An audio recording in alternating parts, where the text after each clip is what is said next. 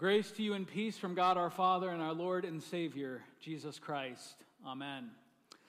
Our text for today, this Christian Education Sunday, is taken from the Gospel of Luke, chapter 12, with an emphasis on these words. Jesus said, Consider the lilies, how they grow. They neither toil nor spin, yet I tell you, even Solomon in all his glory was not arrayed like one of these. But if God so clothes the grass, which is alive in the field today and tomorrow is thrown into the oven, how much more will he clothe you? O you of little faith. This is our text, dear brothers and sisters in Christ. Amen. According to the ADAA, that is the Anxiety and Depression Association of America, nearly 20% of the population of the United States of America is suffering from some kind or another of anxiety disorder. I want you to think on that for a moment. One in five of your neighbors is wrestling with anxiety. Maybe that neighbor is you. And not just the occasional overworrying, not just sweating the small stuff, but pervasive, insistent, and uncontrollable anxiety that should be treated medically or psychologically. Sadly, Due to historic stigma surrounding mental illness, the ADAA goes on to report that only a third of those 20% of people mentioned actually seek any kind of treatment for their anxiety. Furthermore, studies have concluded that a full 3% of adults have developed a general anxiety disorder, while 7% wrestle with social anxiety disorder Another 3% suffer from panic disorders. 1%, meanwhile, have obsessive compulsive disorder. And finally, another 4% live with post traumatic stress disorder. Dear friends, that much disorder paints a rather bleak picture, doesn't it? Given those statistics, some of us here today may have balked this morning at Jesus' encouragement from Luke 12 when he says, I tell you, do not be anxious about your life, what you will eat, nor about your body, what you will put on. Don't be anxious. That's easier said than done, isn't it? Especially for that one in five person that we just noted. If we're not anxious about what we will eat or drink or wear, then we're anxious about any number of other things. A tense work environment or an upcoming deadline. We're anxious about our finances in a time of skyrocketing inflation. Some of us are anxious about a strained relationship with a loved one at home. Some of us are anxious about having stable, gainful employment. Still, others are anxious about a health diagnosis, about legal trouble, about moving away from home for the first time, about starting a new year at school or sports or skeletons. I wasn't thinking about that one until you said it, Owen, but thank you for that. Yet Jesus encourages us in spite of all these things. Do not be anxious about your life. Certainly, the Lord who created us the Lord who sustains all things must know that our anxieties aren't like a light switch that we can flip off as soon as we're reminded. What is the encouragement in this passage for those among us who cannot control their worry, their fear, their anxiety, and their depression? Well, in the old days, some of you might have been told to suck it up or to get tough. Now, of course, we know this is extremely bad and harmful advice in this situation. So today we've replaced it with don't be afraid to seek help. This is much better, but we know that even professional help has its limits. Psychiatrists are only human, and they may give bad advice of their own. Friends and family, they may be quick to lend a sympathetic ear, but they might not always know exactly how to help. Prescription medicine is not perfect and it comes with its own risk. But that's not to say that any of these things are wrong or bad or should not be pursued. But in Luke 12, Jesus is offering us something more, something greater than any of the help that we can find in our fallen world. He, Jesus continues Consider the ravens. They neither reap nor sow, they have neither storehouse nor barn, and yet God feeds them. Of how much more value are you than the birds? And which of you, by being anxious, can add a single hour to his span of life? If then you are not able to do so small a thing as that, why are you anxious about the rest? Consider the lilies, how they grow. They neither toil nor spin, and yet I tell you, even Solomon in all his glory was not arrayed like one of these. But if God so clothes the grass, which is alive in the field today, and tomorrow is thrown into the oven, how much more will he clothe you, O you of little faith? Dear friends, I want you to note two very important things about what Jesus is telling us in this passage. First, that it is God and not you who is in control. God feeds the ravens, God clothes the lilies. You need not pick yourself up when you are anxious, but look only to Him. He will pick you up. This leads us to our second important snippet from this verse, and that is this that the Lord provides for you. He who is in control of all things in heaven and on earth, he doesn't exercise that control selfishly or for his own personal gain. He is in control for you, his own dear child. All of those avenues of help that we just talked about, they are all extensions of his grace and his care for you. Now, in his wisdom, the God who is in control of all things, he has promised to give you what he knows that you need best.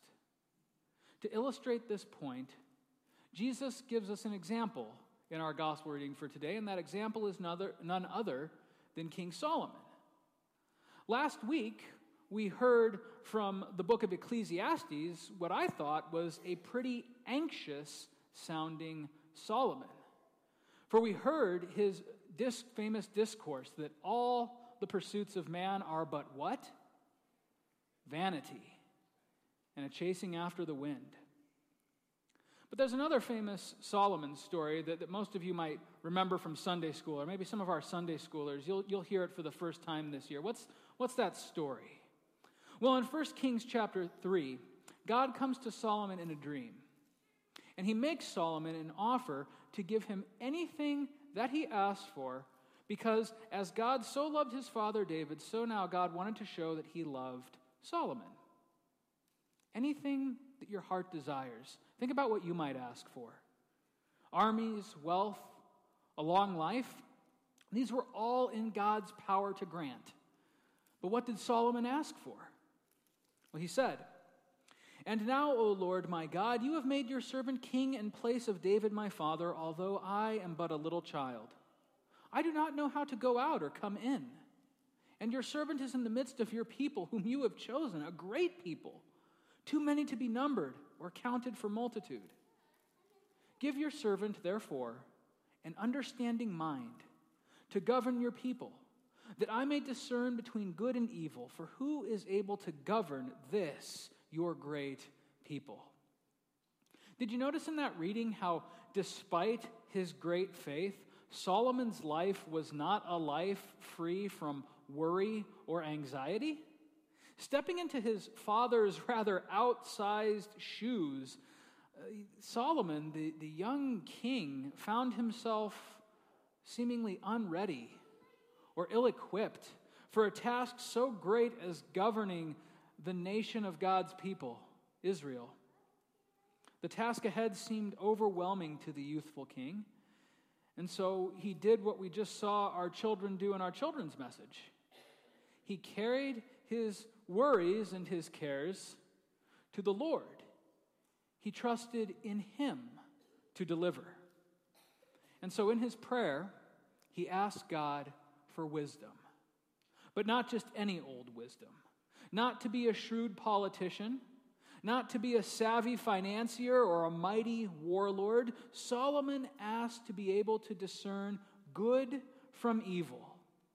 In other words, here he prayed for the wisdom to lead according to the way that is good and pleasing to God, the God who created him, the God who blessed him and his father David, the God who seated him on his throne. And what was that God's response?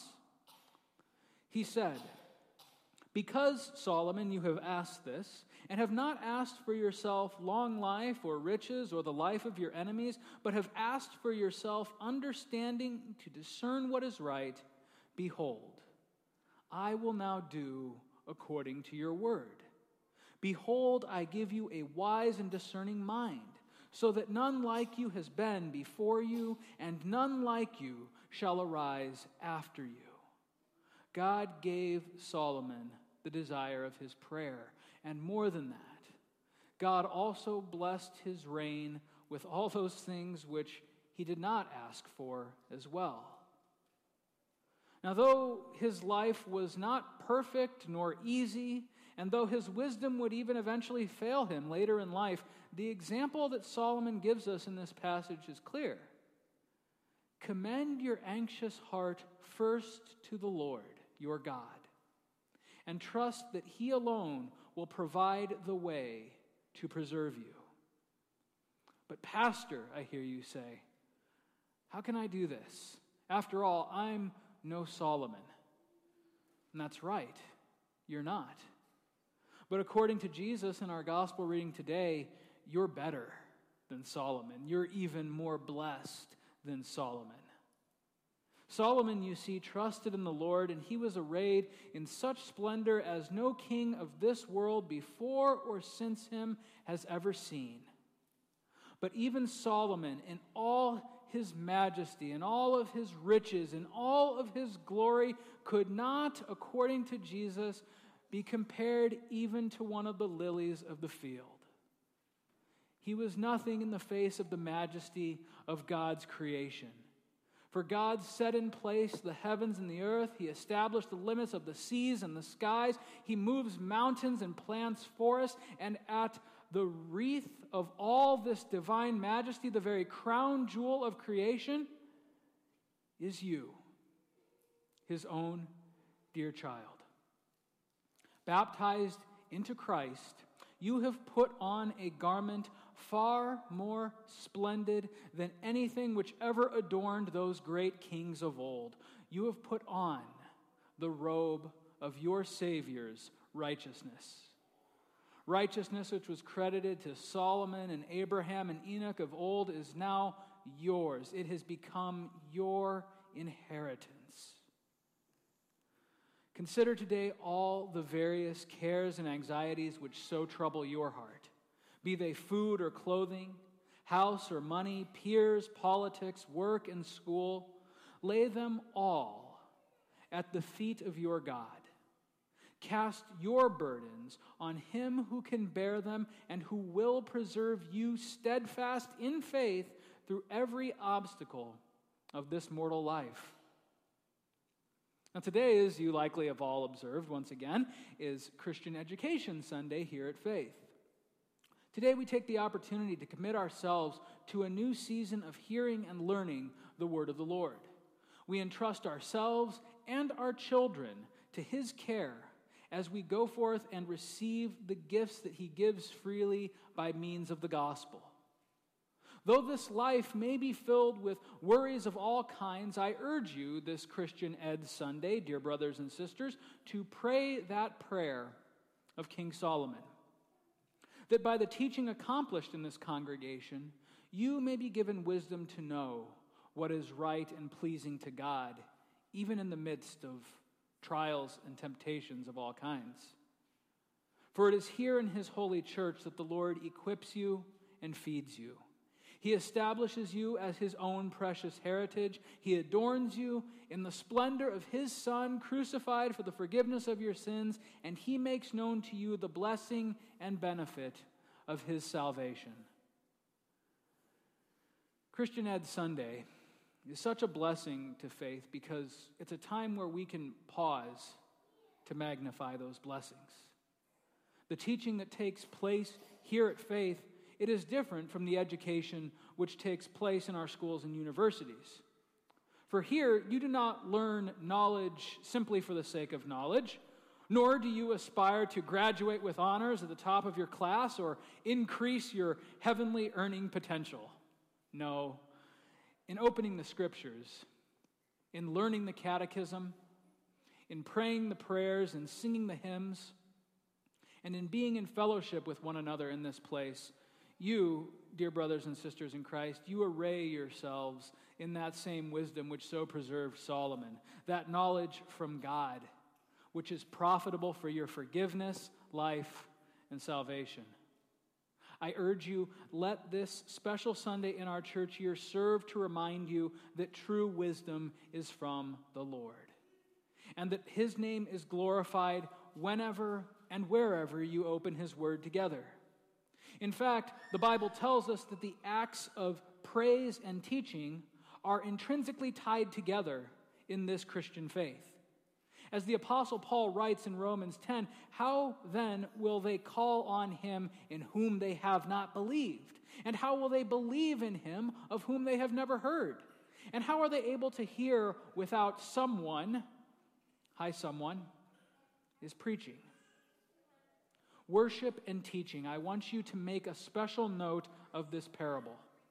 The works of the Lord, his forgiveness and mercy, they are magnified in the proclamation of his word.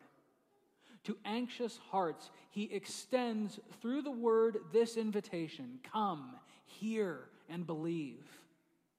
Let not your hearts be troubled, Jesus says in John 14. Believe in God and believe also in me. For by the knowledge of Christ's love shown to us on Calvary's cross, the anxious heart of man is finally given true and lasting peace. It is for this purpose that God has established his church on earth. That we need not worry about feeding ourselves. We need not worry about clothing ourselves or picking ourselves up. But that becoming part of his very body, we may be given all things needful. And by virtue of Christ crucified, we may be given abundantly we may be arrayed like kings in the wisdom and knowledge of our God. And so today, as we wrestle with cares and worries of our jobs, of our health, our peers, our education, still we come into this holy house to praise Him from whom true wisdom flows. We praise Him who made us, we praise Him who redeemed us. We praise Him who sustains us and who teaches us to sing of His love, even Jesus Christ our Lord. Amen. May the peace of God, which far surpasses all understanding, guard and keep your hearts and minds in this same Christ Jesus unto life everlasting. Amen.